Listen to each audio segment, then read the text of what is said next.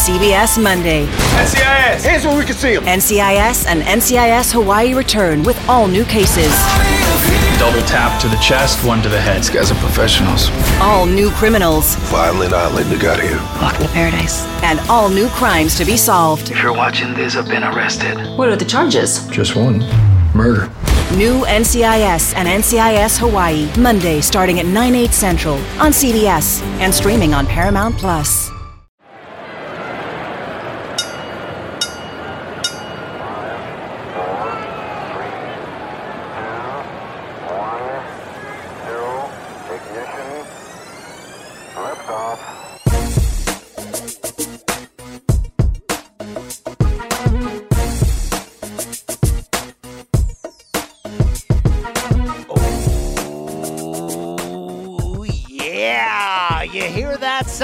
Your boy B C Fired Up Special Edition bonus podcast from the State of Combat on C B S Sports. Pro wrestling in your face, in your ear hole, back jacked and underwritten by that performance enhancing audio. But you don't want to hear me sell you something. You don't want to hear me tell you something. You want to hear me open up that can.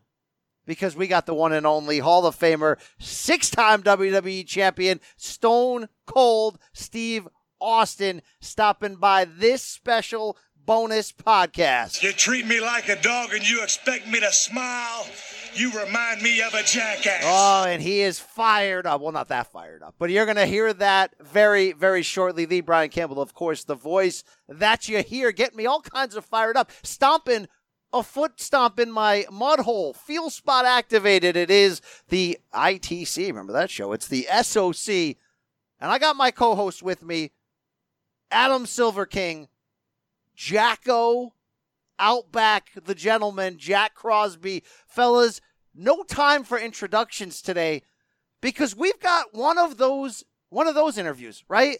And when you're hashtag blessed, fellas, to go up and down the road, in any sport you're covering on this level, there are those special interviews that pop you on a whole new level, that get you a little nervous beforehand, that are just different.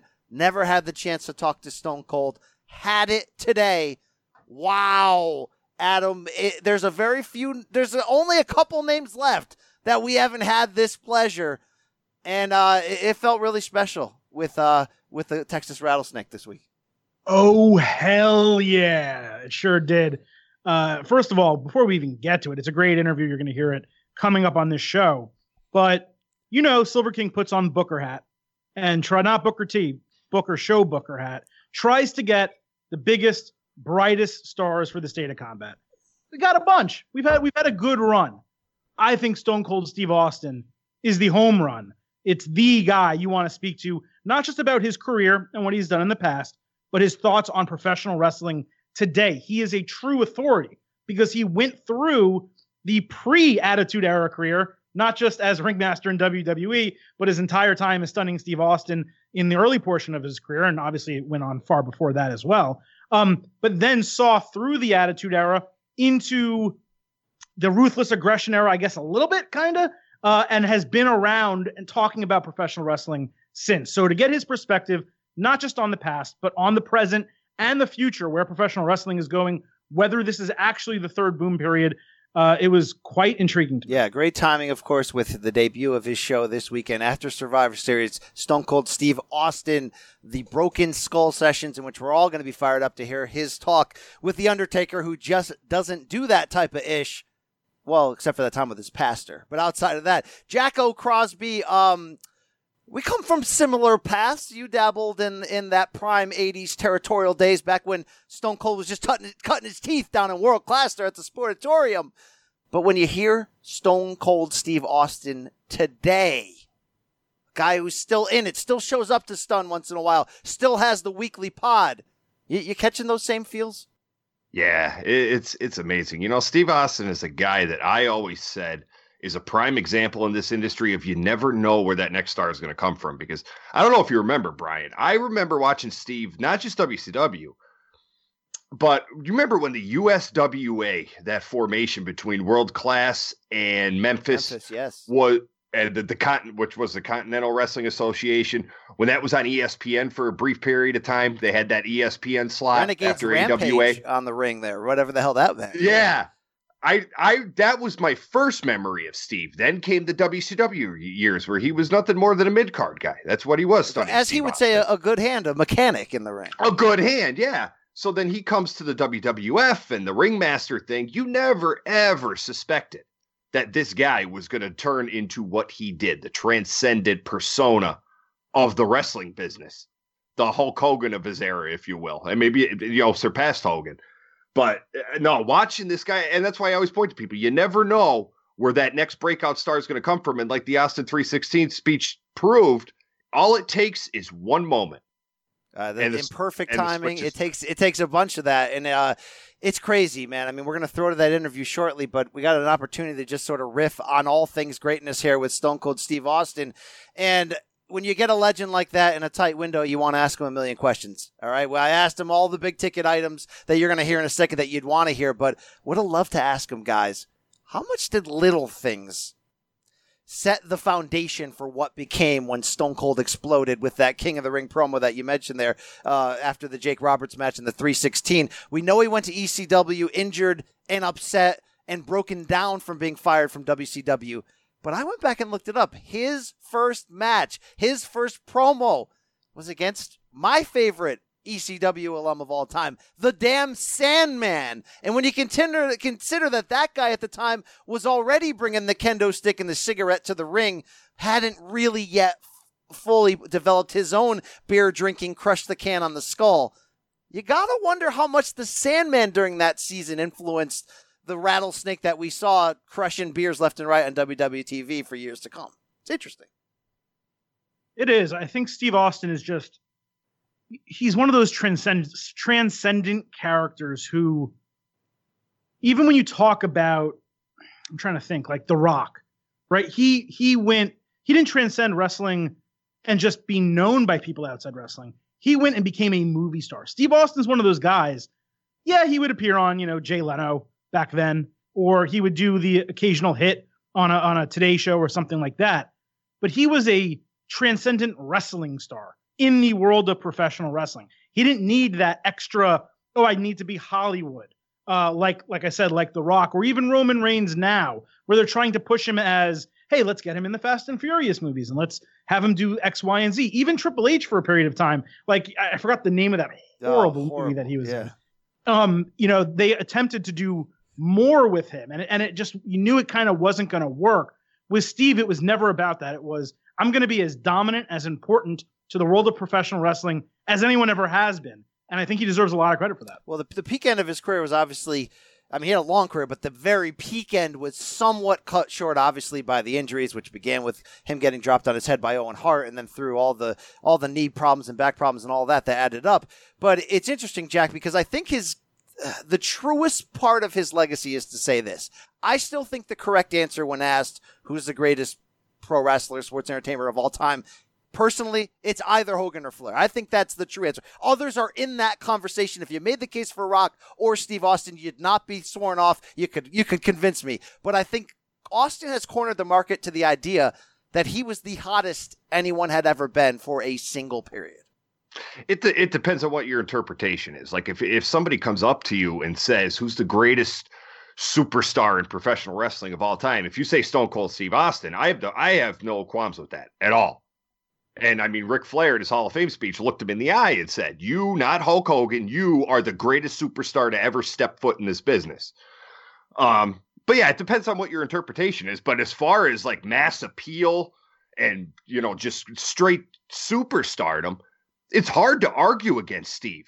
It really is, because the, probably the greatest boom period we've seen in wrestling, he was right at the forefront. I mean, he he was really the the the match that he had. To, like like it was the it was the Hogan heel turn in ninety-six with the launch of the N W O that needed to happen to start the war and to really, I think, start the engine to get the general fan caring about wrestling again. And the lapsed one, I was lapsed at that time. I didn't watch Bash at the Beach live, but when you start hearing, I think I was a junior in high school, and people were like, holy crap, dude, Hogan just turned bad. You got to start tuning into Nitro. That was a giant foundational moment.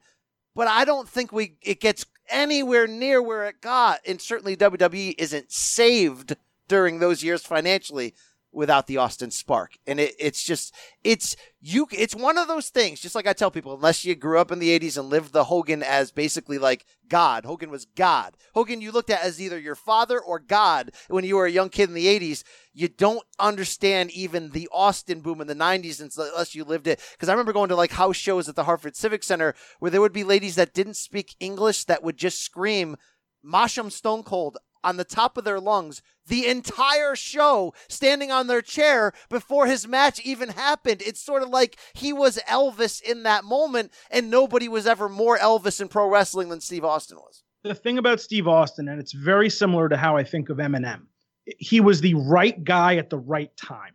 He was the anti-authority, you know, D T A, while W W E was getting stale, and W C W, they had this competition with this really cool thing going. He was the right personality, the right style of wrestler. And let's not forget, when you talk about Steve Austin, you have to talk about Mister McMahon. He had the best foil of all time. You can love all of Ric Flair's feuds. You can, you know, like John Cena, C M Punk. There's a lot of things you can like in professional wrestling in terms of feuds. But the perfect hero and the perfect villain that talks to in deep down both the teenager that wants to rebel against authority and the adult who's in an office environment and hates their boss and and always feels like they're getting, you know, the the, the boot on their neck, you know, kind of always being drugged down into the, the bottom, was the Stone Cold Steve Austin character. So, yes, there you could make an argument that Hogan at his height was a bigger star. You can say that Flair, Shawn Michaels, you know, Kenny Omega today are better professional wrestlers, although I think when you talk about it in totality, Flair is just so far above anyone else. He had the promo, the in-ring ability, et cetera. And he always lived, he lived the character, not just played it. Um, but when you talk about Stone Cold Steve Austin, the right guy at the right time, and there's no one in the history of professional wrestling, when their theme music hit, elicited a bigger pop, not the N W O, not Goldberg at his height. No one, not yeah, even Hulk Hogan. Prime, you, well, Prime eighties Hogan is as crash, close. It's so damn close. Like it's a, it's a different kind crash. of pop altogether, but it, wow. If, if if anyone, probably the Von Erichs.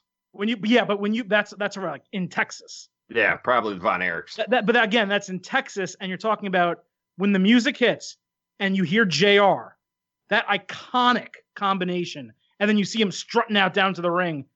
That's just as symbolic of what professionally professional wrestling is and should be of anyone I've ever seen. Jack, would it be a stretch to say that Stone Cold Steve Austin was a part of two of the five most important feuds in modern pro wrestling history? No, no, that's not a stretch at all. Not by any means. All right, all right. Thank you. Second one, you're saying the second one being The Rock. Yes. Yeah, I mean, look, th- three, I don't, I mean, yes, we could. It's not that much out of the realm of possibility, but three WrestleMania matches and each to feel that large, like even, even when they weren't the last match, quote unquote, even you look back at WrestleMania nineteen, right? That felt like a main event. So they had two actual main events by def by traditional definition, and then nineteen, and the storytelling even of The Rock, even though The Rock was a heel, it was very unique because Rocky was a heel, but he gets the clean win. Like it was a babyface story, but The Rock was a heel and he finally gets the clean win over his nemesis. It, it's unique. Like you just won't see a, a story. Like you might see three WrestleMania matches between two guys, Or, or or gals, but not with the story those those two were able to tell through the three matches.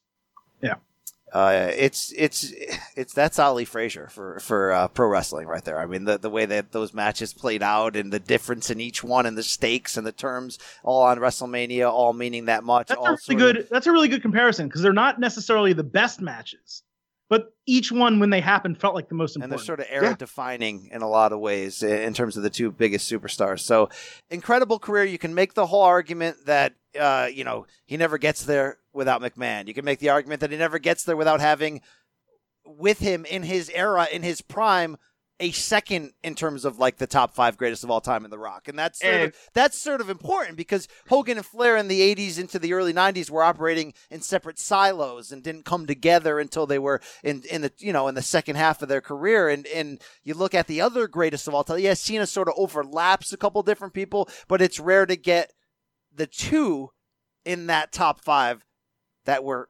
feuding, that were that were the two biggest stars that that kept lifting each other up. So it's another wrinkle element to his legacy.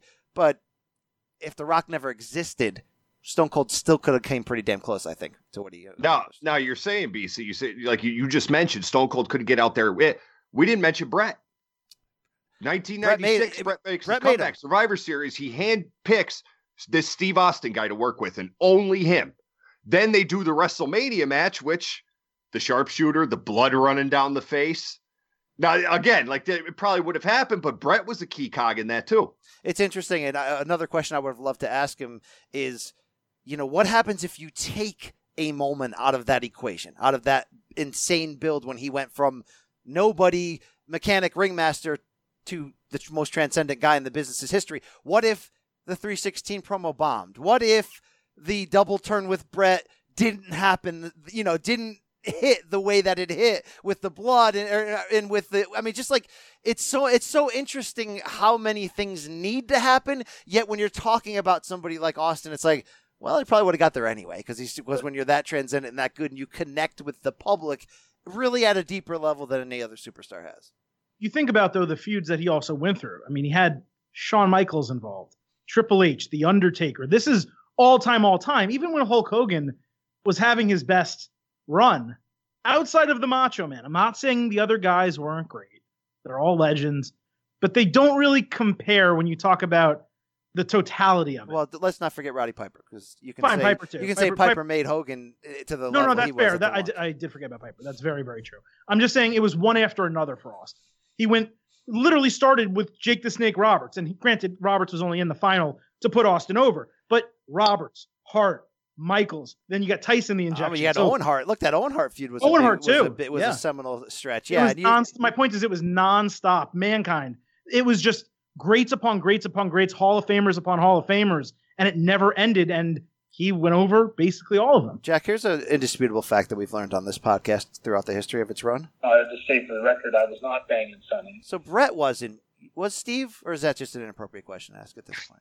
That's you. You see, you just went off the rails again, but that's you. You're the biggest piece God. of trash I've ever met in my life. All right, let's not waste any more time. We're going to go to a break, but on the other side, it's what you want. It's what you came to hear. It's Stone Cold Steve Austin. We'll be back on the back end to wrap things up, have a further discussion, breaking down the Rattlesnake's answers. It's all things S C S A. It's coming at you right now. Enjoy. Can you give me a hell yeah? It's not every day. The Texas Rattlesnake drops by your twenty by twenty studio, but that's where Hall of Famer, six-time W W E champion Stone Cold Steve Austin resides right now on the State of Combat podcast on C B S Sports. Steve, it's a pleasure. How the heck are you down there on three sixteen Gimmick Street? Oh, hell yeah. Things are going awesome, man. Good to talk to you. I want to ask you about your new show in a second, but I'd be remiss if I didn't bring up the biggest topic in pro wrestling this week, heading into W W E Survivor Series. It's the return of C M Punk to some degree as he signed on to be an analyst with Fox on W W E Backstage Tuesday nights on F S one. What was your reaction given the years of acrimony between him and the company, and do you think this leads to anything more? Man, well, I don't know if it leads to anything more. I guess, you know, speculation uh, to be determined, and we'll find out. Just the fact that he's, you know, returned to be doing business with W W E, I love, because I don't know, you know, they, they, they split up on bad terms, and now they're they're they're back in business together. C M Punk was a lights out pro wrestler, great promos, great work, great talent. So to have him back in the fold, obviously, you know, I guess they iron whatever they need to iron out, and, you know, both sides are happy. So it's great to have C M Punk back in the pro wrestling slash sports entertainment business. I think it was uh, it's a, a breath of fresh air because the guy, you know, brings a, a great perspective, great insight, and great opinion on all things sports entertainment. Well, Steve, I want to slide from one legend in C M Punk to another in The Undertaker. And this Sunday, your new show makes its debut, Stone Cold Steve Austin, The Broken Skull Sessions, Sunday night, W W E Network, after the conclusion of Survivor Series. And, Steve, you want to talk about a one-on-one interview show and get in the big white whale. It's Mark Calloway, the great Undertaker, who in this era of ex-wrestler podcasts and shoot interviews just doesn't do something like this. How excited are you from this, from the standpoint of giving a man a forum to talk who's so underexposed on this type of level? Man, just uh, real excited, and and I'm hoping that, you know, everybody enjoys watching it as much as I enjoy talking to Undertaker. And he was the first one out of the gate, and so, you know, there's a little bit of a learning curve there. But man, to sit there and shoot the breeze with that guy who's kept, you know, stayed in the dark for so long, kayfabe in that gimmick and staying in character. I mean, you, you know, he he talks about, you know, staying in character for thirty years and. Uh, how that ride was for him. And so for him to sit down across from me and to realize that we have a lot of things in common and the guy is just such an open book, I think, you know, he was ready to talk about some of the things that he's done because everybody, you know, like myself and other guys who have had a tremendous amount of success have been able to go out there and talk about all these exploits and all these things that they've accomplished, but he never has. And he's one of the guys that's been, you know, one of the most successful guys in the history of the business. In my estimation, he's had one of the greatest runs ever and to last so long. So the, the fact that he opens up and just sits there and, and he's as down to earth and as uh, candid as he is is very refreshing. We only know from glimpses of the real Mark Calloway. We hear the legends of him being a locker room leader, but that gimmick has been so prote- well protected over the years. Who's the real man behind The Undertaker from your experiences? Man, the, the guy that I'm going to be talking to right after Survivor Series. And, you know, when when he first got presented that, that, that character, that gimmick, and you'll hear that story, and then how he navigated some of the waters or who his one, you know, guy he went to for some advice. Uh, you know, Mark is Mark. And when, when Vince came up with that, with that, uh, with that gimmick, with that character, I, I wholeheartedly believe, and I think you can talk to any of my peers in the wrestling business, if that gimmick, if that character would have been handed to anybody else, it would have been over in one to five years. Undertaker ran with that thing for like, close to thirty years. And the way he did it, uh, to, The, the, the changes he had to make, and you'll hear that in our talks, there's nobody that could pull off that gimmick, you know, like he did. But I would dare say, with as athletic uh, of an in-ring style as he had back in his formative years when we would wrestle in the, the Sportatorium and World Class Championship Wrestling, he would take that style to the U S W A and to W C W, and he stayed that big athletic guy just trying to have great matches without that character, I don't know that he would have had the same success. I, I, I would I would almost guarantee he wouldn't have the same success. So it was the perfect um, marriage or merging of this great character with this tremendous athlete who just happened to be six nine, six ten to pull it off. And all the things that had to come together as he kept his finger on the pulse the entire time of this one-of-a-kind ride to make the, the modifications or adjustments when necessary. It was amazing. Yeah, Steve, speaking of great characters, obviously yours has had such a great influence on so many people. When I see the slight changes made to top W W E superstars over the past year, like Becky Lynch through becoming the man, and even Kevin Owens borrowing the stunner from you, are you flattered to see these two characters take just a little pinch of what made the Texas Rattlesnake so memorable and using it to help them to get to a new level? Oh, man, it's a huge honor and to be able to help someone because, you know, back, back, in, back before I got dropped on my head, I was a Ric Flair clone. You know, Rick is the, is the GOAT in my opinion, and I was trying to emulate his style. I wasn't trying to copy him. I was trying to use his style as it pertained to my athletic ability. And, you know, getting dropped on my head was, I, I dare say, I didn't enjoy that, but it was probably one of the best things that happened to me because I had to change my style to be more of a brawler and then combine the Stone Cold character with it. That made me, you know, turn into the superstar that I ended up being. But it was it was Ric Flair, you know, who I looked up to. And so, you know, if Becky, and she's doing her own thing, and, and her promos, are, it's a different kind of promo, but just that swagger, maybe I inspired some of whatever she's doing. She's done it all on her own. And for Kevin Owens to bar the stunner, sometimes when I'll see that trademark stomp in the corner, I know that might have came from me, uh, whoever's doing it, and everybody stomped everybody in the corner, but I had a way to do it. So when you when you see that your influence on, a, on the younger generation that's currently still out there doing it, it's it's very flattering, and you just want them to take it as far as they can go with it because you you you look for everybody that gets in the business to have great success, and sometimes the greatest technical workers, you know, aren't aren't, aren't the greatest success. It's the character people, or it's a combination of people. So. Uh, anytime you can see something of yours that someone else has taken and, and ran with and improved or tweaked or made part of the, their, their own, you know, go back to the super kick. Everybody's been doing the super kick, but when Shawn started using it, hey, it was a real, you know, it was a real effective for him. So yeah, it's, it's really cool. Steve, the business right now is, is red hot again. You know, you something you talk about on your podcast weekly. Yet at the same time, we've got so many lapsed pro wrestling fans who wish we were still back in the Attitude Era when you were at your peak. What do you think is one advantage that this modern era has that's different from the Attitude Era, and one thing that it's really lacking for those who want to go back in time? Man, I think uh, through the years they've they've created such a machine and such a well-oiled machine uh, that I, I think you know that that, that could be an advantage. Um, you know, the technology, the, the, the, the doctors, the training staff. I mean, guys and gals are pushing the envelope at, a, at an extremely high level.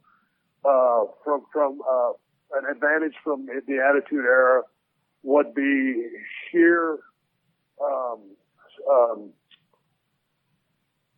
it would be, uh, what am I trying to say?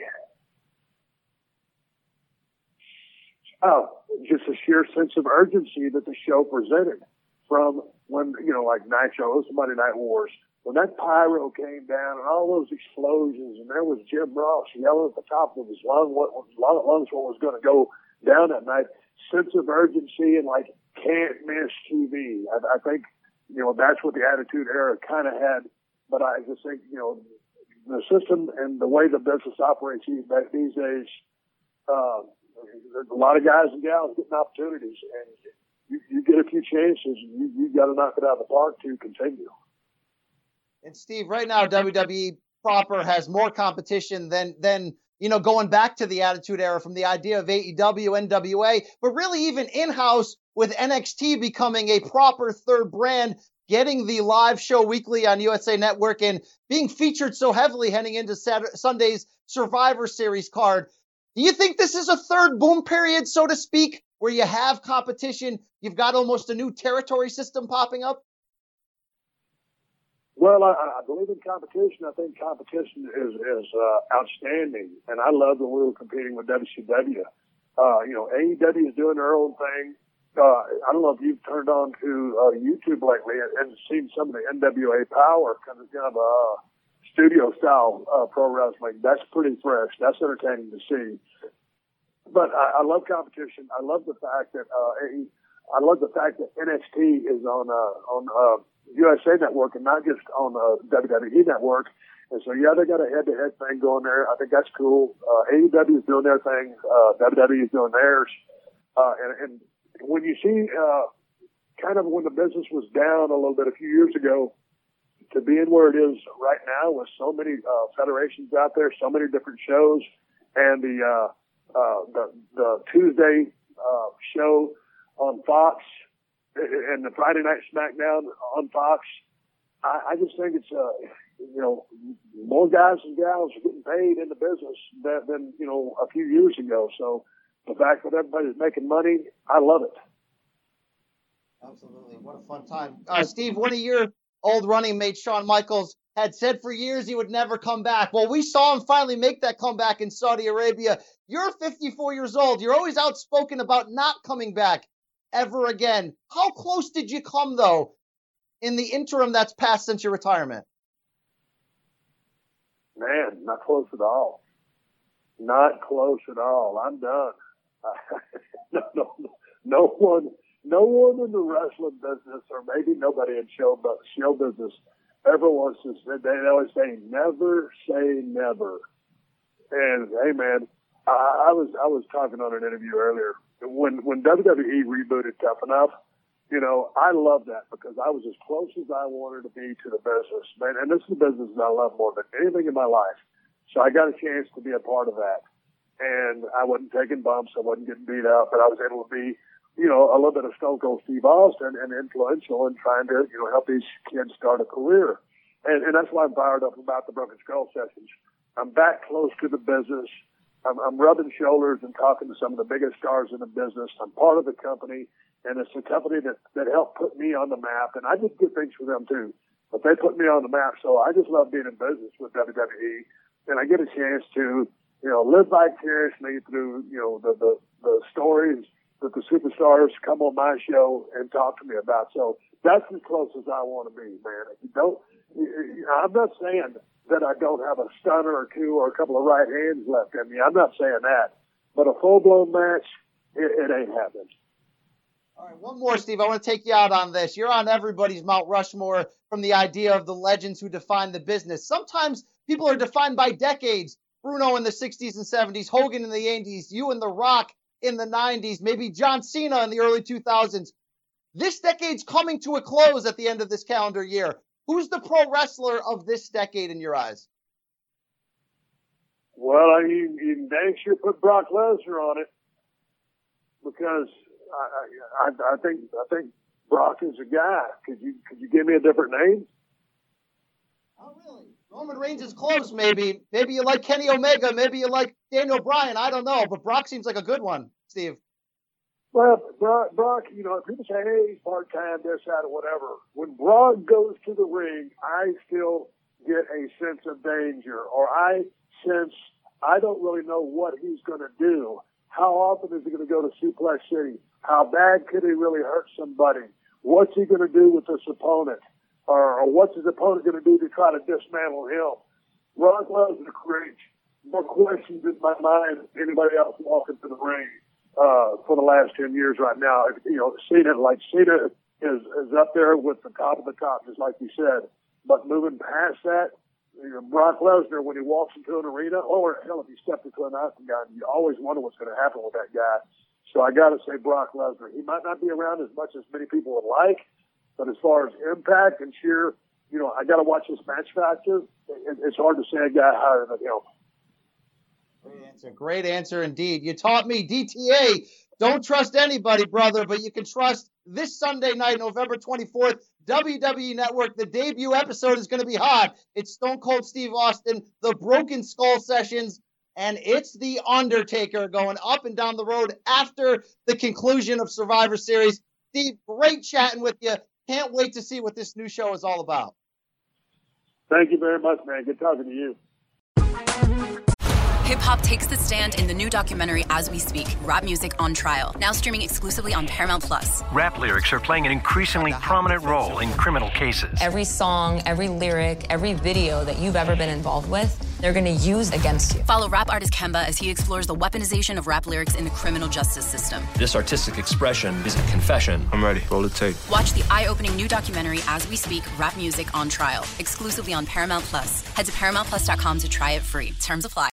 Check out our new N B A show, Beyond the Arc, part of the C B S Sports Podcast Network, where you can find me, John Gonzalez, N B A insider Bill Ryder, and Ashley Nicole Moss, five days a week talking all things N B A.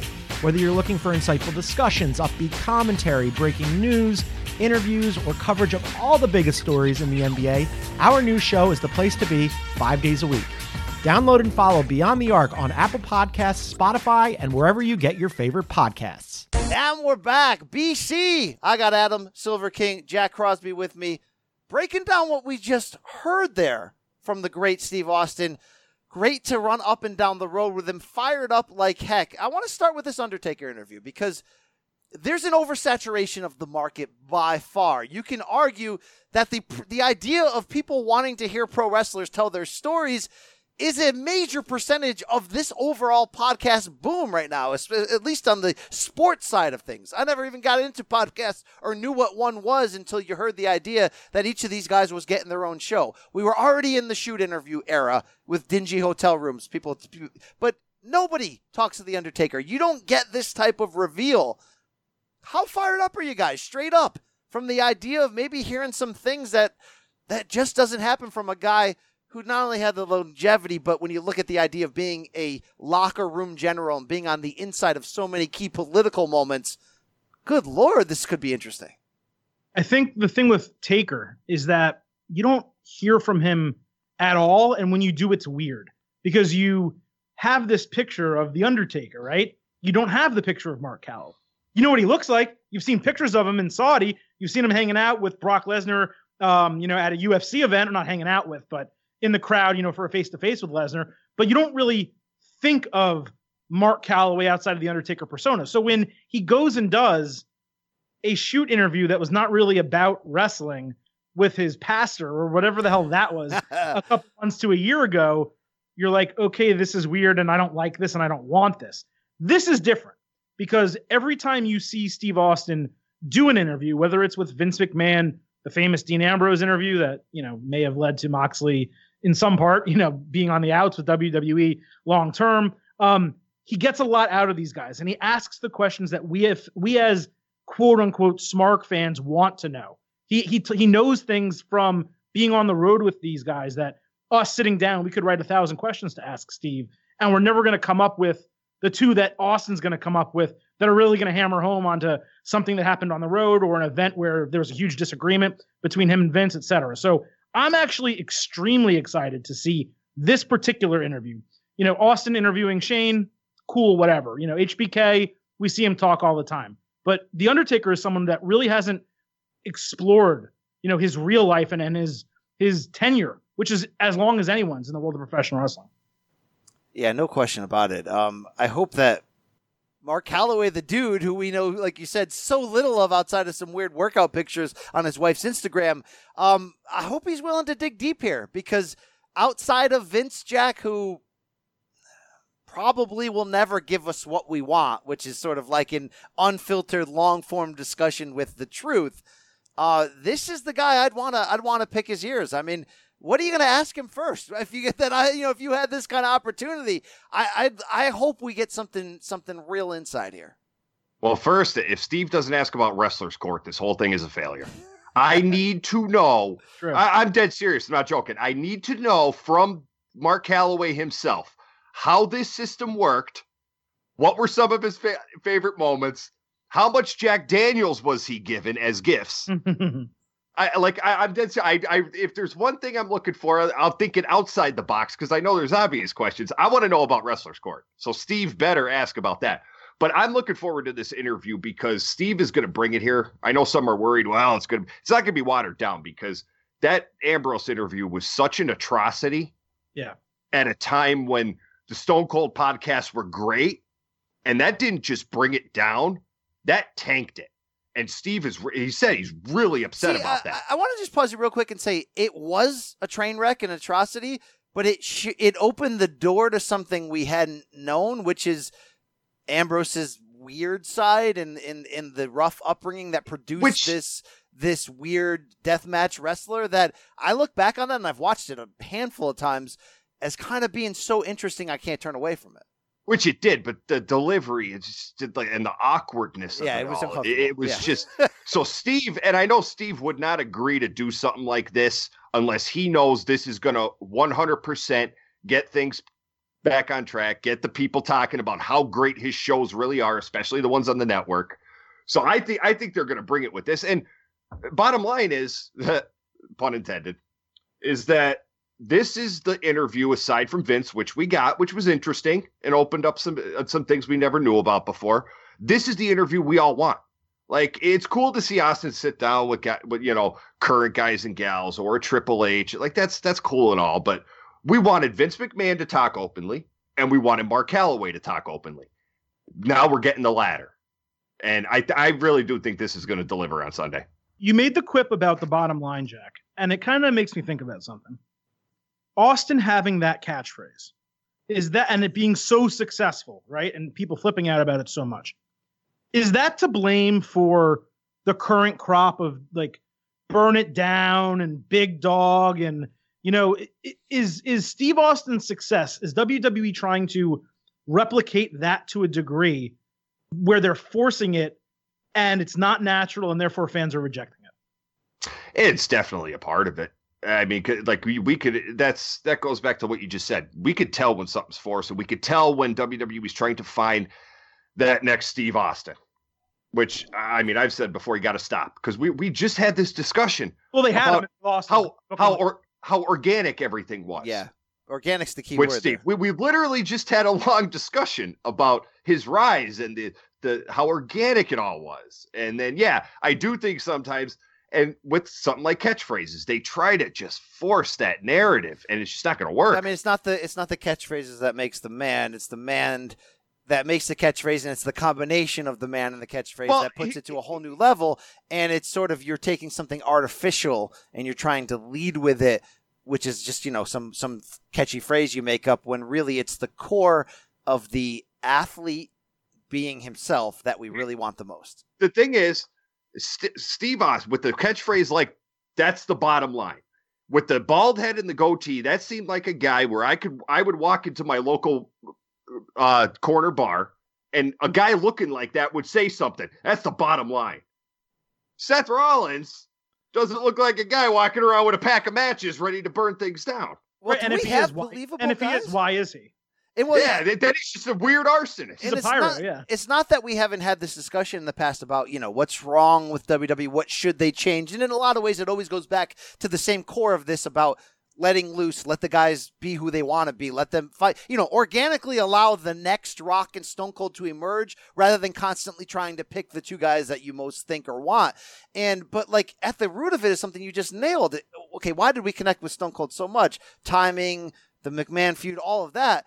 But it's so damn relatable to that guy and everyone they're pushing up now, really, with maybe with the rece- exception of somebody like a Lesnar, and maybe that's why he works so much still to this day, is everyone feels so incubated in N X T and is just a little bit different from each other and is so unapproachably somebody that would never not only say the words that are coming out of their mouth, but look like that, or there's just, there's no core relation to anybody except for the people who are kind of sampling Steve Austin, like the man Becky Lynch, like Kevin Owens, that there's times where we're like, man, I'm feeling them right now. And yeah. then they get dipped back down in the, uh, in the McMahon juice. It's not even just that, though. Think about like Triple H when he became the, became the game. He's like a bully, right? He's he's the type of guy where he's the jock in your school and he's all about domination and things like that. You have The Rock. Everyone knows that overly charismatic dickwad of a dude, right? Who you just hate, but you kind of like him too, and you kind of wish you were him. And then eventually you can grow to like him because he does a couple things that are good. So almost all of the characters that got over in a major way were relatable. And I think now, to your point, B C, and, and Jack as well, how do I relate to Roman Reigns? I really don't. I mean, I think the real life guy, Joe, and his struggle, you know, that's relatable to a ton of people. But to Roman Reigns, the character, I don't really relate to that guy. You know, to Seth Rollins, I don't really get it. There, there are people on this roster, and I even mean like an Aleister Black, who's just a badass, or Andrade, who is someone who's being groomed, this, you know, uh, potential great Mexican superstar who's just kind of moving his way up the ladder. There are people like that that do exist in the company, but it's not the guys they're pushing, with the exception, as you said, of Brock Lesnar. I, I would say, too, you can add into the positive category there Samoa Joe, because yeah. for years we've we've learned, we've been conditioned that Samoans are the most badass people on the planet. This guy, and it's not just having Samoa in his name. When you see and hear Joe talk, you realize that dude's going to kick your ass. Right. And that's why I think, too, even when we get – worried about when he loses a match or something, he still comes back the next night. You're like, no, that dude's still a badass who will whoop your ass if he wants to. And it's something that they have plenty of in N X T. And that's why we like we understand the Johnny Gargano underdog type of dude. We understand the Ciampa guy, the Baszler, the Matt Riddle, even, you know, to a lesser extent, the Keith Lee, a guy who's so big, but, do, you know, does things that, you know, you would never expect him to do. But then on, you know, going back to the main roster, you're looking at Ricochet, who's supposed to be a superhero. And it's just like, he's, eh, he's never, you know, I don't, I don't get it. You're it, great, yeah. But so look, the not... I, it's different times in the Attitude Era. The, there were less restraints. It wasn't scripted, but it was also a financial time with W W F where they would have killed themselves to get a Steve Austin. In fact, Austin, in a lot of ways, is finan- is responsible so much for the financial turnaround. So it's about like, hey, this guy might be something. Let's just let him go. What if we got our dream? And, you know, tomorrow, um, Vince got on a sailboat and it got stuck in the middle of the ocean. He didn't die, but, you know, there's no phone communication. But he does have enough rations there to live for the next five years. So uh, Vince can't touch the product. And um W W E suddenly uh, finds itself in a close ratings war, and now we need to flip that switch. We need to let these superstars organically become who they're going to be. If we're going to get another Rock in Austin, it's going to happen organically. They're going to figure it out. The fans will adopt to it. Who is the most untapped on this roster right now, Raw or SmackDown, from the idea of if you just let that man go? He could be on the cover of T V Guide, even though that's not a thing anymore, but that used to be the crossover sort of moment in the nineties. It's like, holy crap, look, Mom, there's the freaking uh, Mick Foley's on T V Guide. Like, who's that? You know, um, I mean, who, I mean, it, it, you could easily just throw out the top names, but I feel like there are others that are just straight up. Like, good God, I'd love to see how great Roman Reigns could be. I would love to see how badass Roman Reigns could be. And you know what? He could be great. Take off the bulletproof vest, get rid of the black, I guess they're not fatigues, but the the army type of pants, and let this guy go out in a suit and cut some promos and be a badass. Joe Reigns. And, Let's rename him Joe Reigns and just let him go out there and be a Samoan family man, cancer-surviving yeah. badass, Jack. Come on, Jack. Don't tell me Cesaro. Tell me somebody who would just be allowed to just become a damn thing. Kevin. Without a doubt, Kevin. Yeah. I still, Kevin. Kevin is the guy. We, we're just talking about, how do you not relate to Kevin Owens as a normal person sitting there watching him? How can you not? You'd have to be insane not to. I still think that Kevin Owens can be the biggest thing in this company. And I think we're trending in that direction right now. And that can hit the skids real quick. But Kevin. Every time with Owens, it's two steps forward, one step back. Yeah. You saw it the last time, even on Monday night. And, you know, we talked about it in our, you know, full recap show. Uh, listen to it from Tuesday's episode. But even in that, you're talking about a guy who came out and had a total tear down match with Drew McIntyre. The crowd is going absolutely nuts for him. Okay, great. What happens Sunday? What are we going to see at Survivor? Is he the sole survivor? Is he going to beat the hell out of Roman Reigns and win, you know, the, the Survivor Series match? Okay, great. But what is probably going to happen? He's probably going to be like the fourth guy eliminated. Now, we've all mentioned guys one step forward, two steps back. On this topic, the one man that they simply cannot, if they screw this up, and I know we've said this, but this is not hyperbole this time. If they screw this up, there is something royally wrong. Matt Riddle. If Matt Riddle is not a major mainstream star for this company within the next two to three years, on the covers of all these things, on the t- there's something drastically wrong and somebody needs to get fired. Jack, they're going to have to further, in my opinion, they're going to have to further change what they allow in matches, because Matt figured out how to use his insane athleticism to yep. do that indie style in such a believably physical manner. I mean, I think back to the first time I ever saw him wrestle with Evolve against uh, Tommy N there, against, uh, what's his name, uh, the damn Aleister Black. And it's like, it was the most physical freaking match, but yet had the crazy spots and the bumps, yet retain that shoot level blood sport physicality. And if W W E stops caring about the flip-flops and the character and just lets that dude figure it out, like uh, Evolve did, like N X T does to a degree, I, I think there's still too much an attempt at polishing up Matt Riddle in N X T that they're even even muting what he could be right now to a certain degree. I wish they would just let that M F R Go. You're right. You're right. You know, that's a name. That's a name that could be something oh, yeah. sick. But you got to yeah, let Matthew. him do the, the bro half-high gimmick to the to the nines, in my opinion. You got to just let him go be himself and just completely rip people and bro out and do it in that, that very Spicoli-type drawl. Not scripted lines. Let him figure it out. Well, look, you know, we may be closer uh, federally to legalizing marijuana. And as things slowly get more progressive, especially yeah. regarding that, he doesn't need to go call it out. But look, you had Rob Van Dam in this company during the Attitude Era, and there was no hiding when you have four twenty on your tights. You know, they, they didn't explicitly go say, hey, this guy loves to smoke weed. But at the same time, they didn't not say that. And they certainly didn't, you know, tone it down. So I think you already see it on Twitter, at least with Riddle. They're saying it and everyone's allowed to kind of mention it. And he jokes about it all the time. I think what W W E doesn't want is the guy to be like, hey, I, I go, I use a, what is right now an illegal drug. And oh, come on. You know, that, it's P G and, that's my and they still care more about the the Fox T V deal and the t-shirt sale. So yeah, I think, that, but I know. think it is somewhat fair when you're dealing with something, again, uh, personal opinion aside, that is technically illegal to say, hey, let's not make that your entire character Absolutely. on, on U S A Network. You now, I mean? We're talking about the idea of making another Austin, which which just can't happen on its own, and you would certainly need to just let people talk and be themselves. But even within the W W E system, main roster, booking style, and creation, still there's still guys that can get pretty damn far. I mean, I'm still shocked that A J Styles in twenty sixteen yeah. reached that level of that perfect combination of doing quasi-five-star matches with anybody and getting so over as a babyface, even as a heel, within the W W E system of doing things that it's like, that guy fit like a glove. I think Velveteen Dream is that next guy who's going to fit like a glove. Another good and, choice. And that's another one where it's just like, don't screw it up.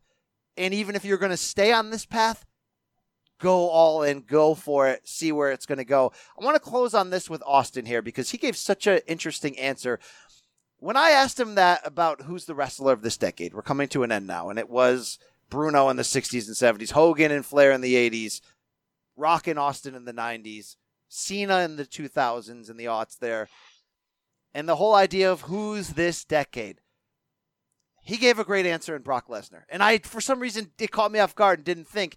And I almost was putting him in a tough spot because it's like, do you want to say the commercial evolution of this Roman Reigns who's main evented all these WrestleManias?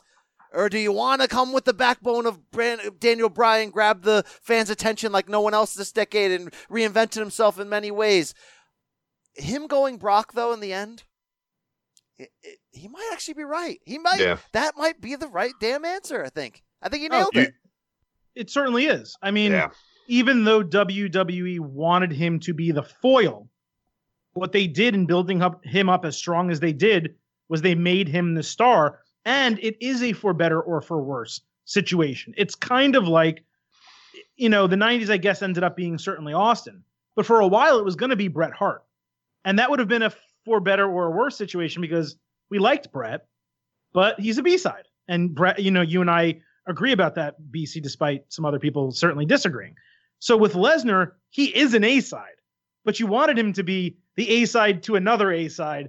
And it just never happened because they tried so hard to make Brock Lesnar look like a dominant beast that they kind of forgot you need to make him a little bit human if you're going to make it believable for someone else to beat him. And they so also it, had a guy it who is Lesnar, only, even though it shouldn't have been. And he was the only legitimate, like, unique Everything. draw, and they kept yeah. going back to that. Well, Jack, outside of the names I mentioned there of Lesnar, Reigns, Bryan, and look, you wouldn't be wrong if you tried to insert Cena, at least back into the discussion. Who am I missing that has a legitimate shot? I, I when I was talking to Steve throughout, Kenny Omega is more of a hipster pick. Obviously, doesn't have the long, lengthy, uh, as long ten-year run. I mean, it really it's the last three years that we're talking about. Who am I missing that has a legitimate claim in this discussion? No, if we're talking wrestlers, I don't think you're missing anybody, to be honest. I, that's that's not a lazy answer. I think I think you're down to Brock and Bryan. Yeah, Brian. As your two. I think you're down to Brock and Bryan. Oh, Roman's you, in that discussion. You... Roman, look, the Shield uh, was yes, early. Yes, Roman, I think, would be a – I'll I'll tell you what. I'll give him a close third-place finish. And and I love Roman. I mean, the dude freaking main evented four WrestleManias. Like, I mean, that's that – you can't look past that. But the, the, the thing the thing is, I can't argue with Brock because – and look, I've been one of the few to defend Brock because the whole part-time champion thing is a tired, lazy argument. I don't like it.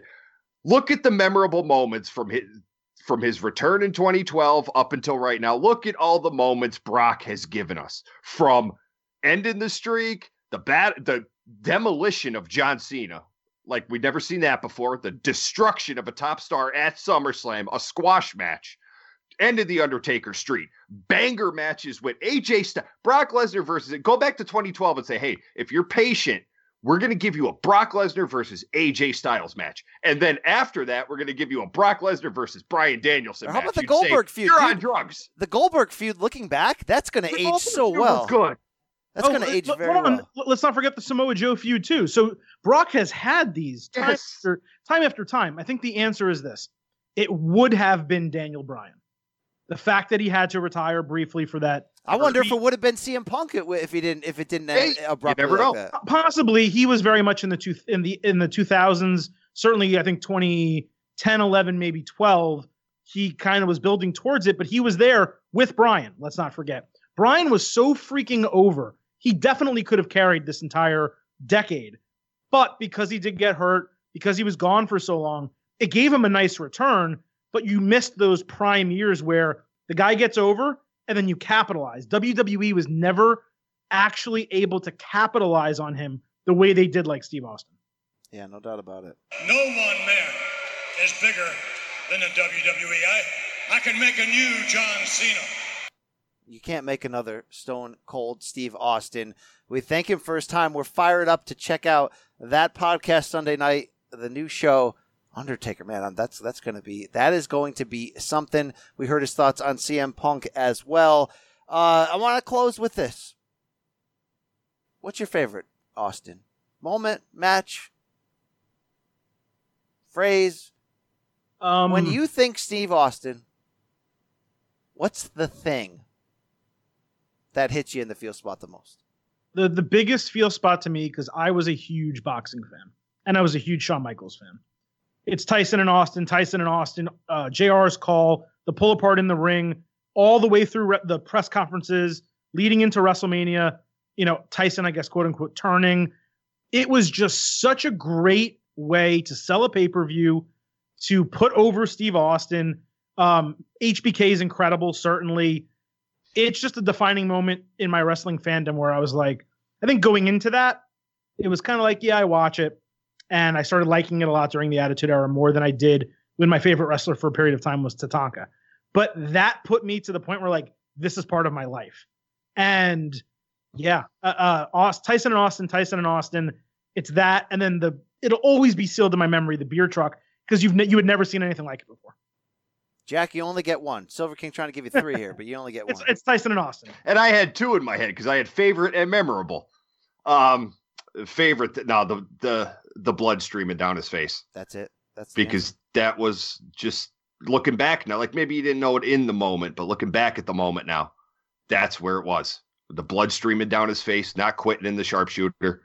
And that was it. That's we were off to the races. Because Hogan's heel turn a couple months later got me back to wanting to watch wrestling again. But I didn't realize there was really a war and that we were really in something ultra special boom period until Austin did that. It, and I remember, I, you know, I remember my reaction. I remember just getting back into W W E when I was really into Nitro again and what was going on there with the N W O in ninety-six into ninety-seven. I mean, it's hot. And then in ninety-seven to, to, to see, to see that, I mean, that moment, and that was right when I got into E C W too. So you're realizing that pro wrestling is going somewhere that you, You never thought it would. It's, you know what I mean? It's going so extreme. And that Austin moment, which probably meant more for his character than even in a larger form for the business, did so much to me on a business level. Like, that was an encapsulation of the grit that I loved as a kid when I'd get those books at the Library of Pro Wrestling. You'd open up and every page had somebody just cut open, and to see that's the way that story was told told for me, nothing will ever top that. I was like, hey, thank you, Bret Hart, for for uh, providing that for us. Thank you. You did not bang, Sonny. That is it. Hey, guys, it's a it was a joy. It was a pleasure to chat with you. You don't get Stone Cold every week, considering uh, his name. I mean, this would be like having The Rock stop by. You know what I mean? This would be like, look, I chatted with Hogan one time at E S P N in two thousand eleven. I got a framed picture next to my computer right now with me uh, shaking Hogan's hand. Pre-racism, of course. Or pre-racism reveal, I guess. But, um, you know, it was a seminal moment. You know, they, these moments sort of transcend even us who are lucky enough to chat with these guys, go to WrestleMania, interview them on camera. Austin's next level, bro. I mean, it is what it is. Feelers have been put out to The Rock. We'll see. This guy, this guy Silver, this guy Barry Horowitz over here, just trying to.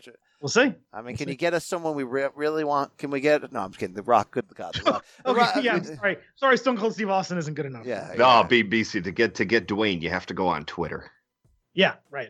We've learned that. You have to tweet at him. Shout out to uh, shout out to that man who got him. Yes. All right. Hey, that's the show. Follow us on State of Combat. Just follow us, okay? Big week for the show this week. You're going to want to check out our Survivor Series extended preview, our preview of all things Deontay Wilder, Luis Ortiz too. Also, our special bonus interview with Deontay Wilder. You do not want to miss. Great time to be alive. Thank you for stopping by. Stone Cold said so. Yes, indeed. Yeah, yeah, whatever. All right, that's it, Stone Cold. I got two words for you, brother. We out.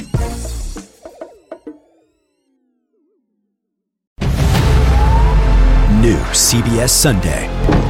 You collect rewards, right? This is how I make my living. When something is lost, everyone's looking for something. He finds it. You strong swimmer? So-so. So-so. So-so's okay. Justin Hartley stars. How you survive, you make quick, smart decisions, and you never let panic take the wheel. Sounds cool. It is cool, actually. Very cool. Tracker. New Sunday on C B S and streaming on Paramount Plus.